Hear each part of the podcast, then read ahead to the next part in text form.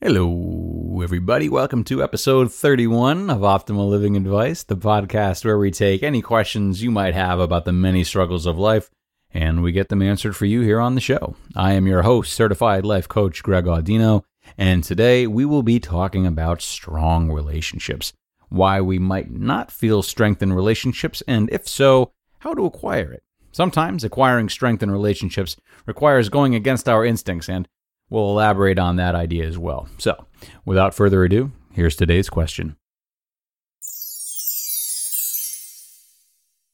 I often feel like my relationships, specifically my friendships, aren't strong enough.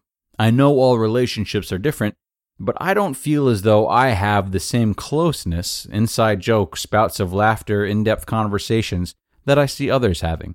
I'd say I only have that with my sister, and I don't know what I would do without her. The more I realize this, the more I go out of my way to be extra kind to those in my life, but it still doesn't seem to work. I'd appreciate the help if you have any thoughts on this. All right, lots of great relationship questions coming in lately. Yet another one here to add to the pile. So, this is an interesting spot to be in, right? Because you've done what a lot of people in this conundrum have not done, and that's taken responsibility for the role you play by going out of your way to be extra kind in your relationships as a means of strengthening them. So, you've made the effort to be the best you can be and followed my golden relationship rule, which I don't know if anybody knows it because I don't really say it on here, or I haven't yet, uh, which is being the partner or friend or whatever that you want to have. So, exhibiting the same qualities you want others to exhibit in a relationship. And while this is very admirable and your heart is absolutely in the right place, we have to remember that good hearted effort is not the only foundation of good relationships. It's important, but you know, we've all seen the people who try, try, try and still can't attract the partners they want, right? Been there. Chased the same girl from sixth grade to 12th grade with not so much as a kiss on the cheek to show for it. Attaboy, Greg. yeah. Oh, I wonder if she's listening. That'd be funny. Hi, Megan. Anyway, enough of that. There is more to relationship building, and a lot of it requires the lack of a concerted effort, ironically enough. This might sound strange, but try to follow along with me here.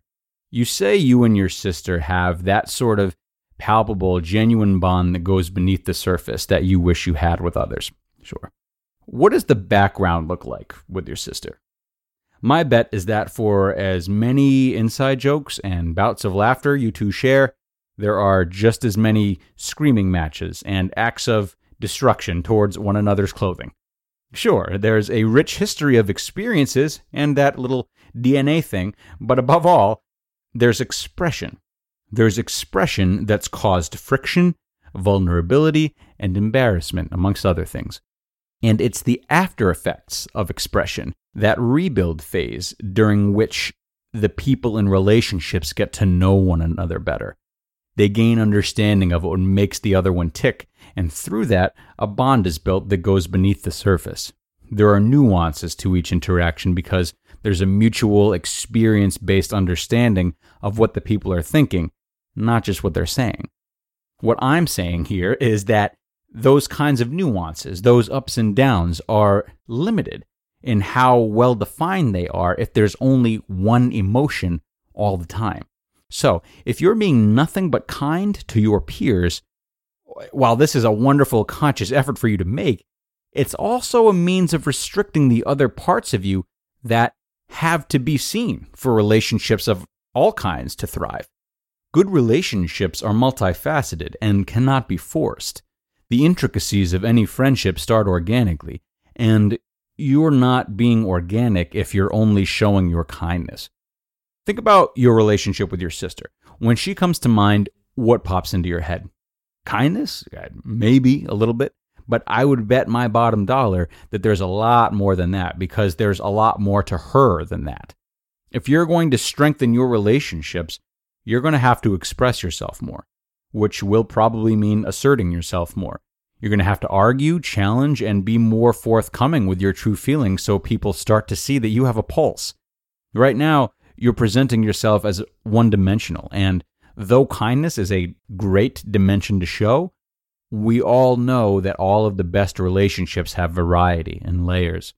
I could see how this change might be something you fear since it's something you're not used to, but eventually you'll have to trust in the part of you that's not people pleasing to attract the right people and discard the wrong people from your life. Creating good relationships requires this kind of filtering process of those who are not made to be in our lives. How can it not? And it's common to try to avoid this process as it can involve plenty of temporary pain, but it's a necessary step that will not be arrived at if kindness is your only MO all the time. Am I encouraging you to start screaming at anyone who does something that you have the slightest problem with? No, we're, we're going to stay in adult mode, but there is definitely a middle ground, you know? Now, practically speaking, this middle ground, this hotbed for new relationships, might be found faster if you purposefully seek out polarizing groups or situations. Yes, you can take the key step of presenting yourself more honestly with the friends you already have, but jumpstarting that side of yourself can happen when you put yourself into situations where you don't have much choice in the matter, if that makes sense. This could be anything in which there is an emphasis on standpoint, maybe political activism, or something along those lines where there's a clear divide, you know? Though you'll all theoretically be on the same page about something, a gathering like this spikes your inclination to stand by something and not sacrifice your needs simply to appease others. Plus, you're meeting like minded people that share the same sense of passion and vigor, which of course speaks to something far beneath the surface for both of you. And that's what good bonds are all about.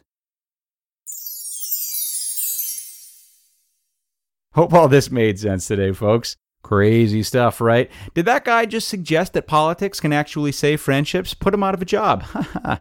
uh, I can't stress enough that there is a lot of value in being kind and that this is not an approach to do away with.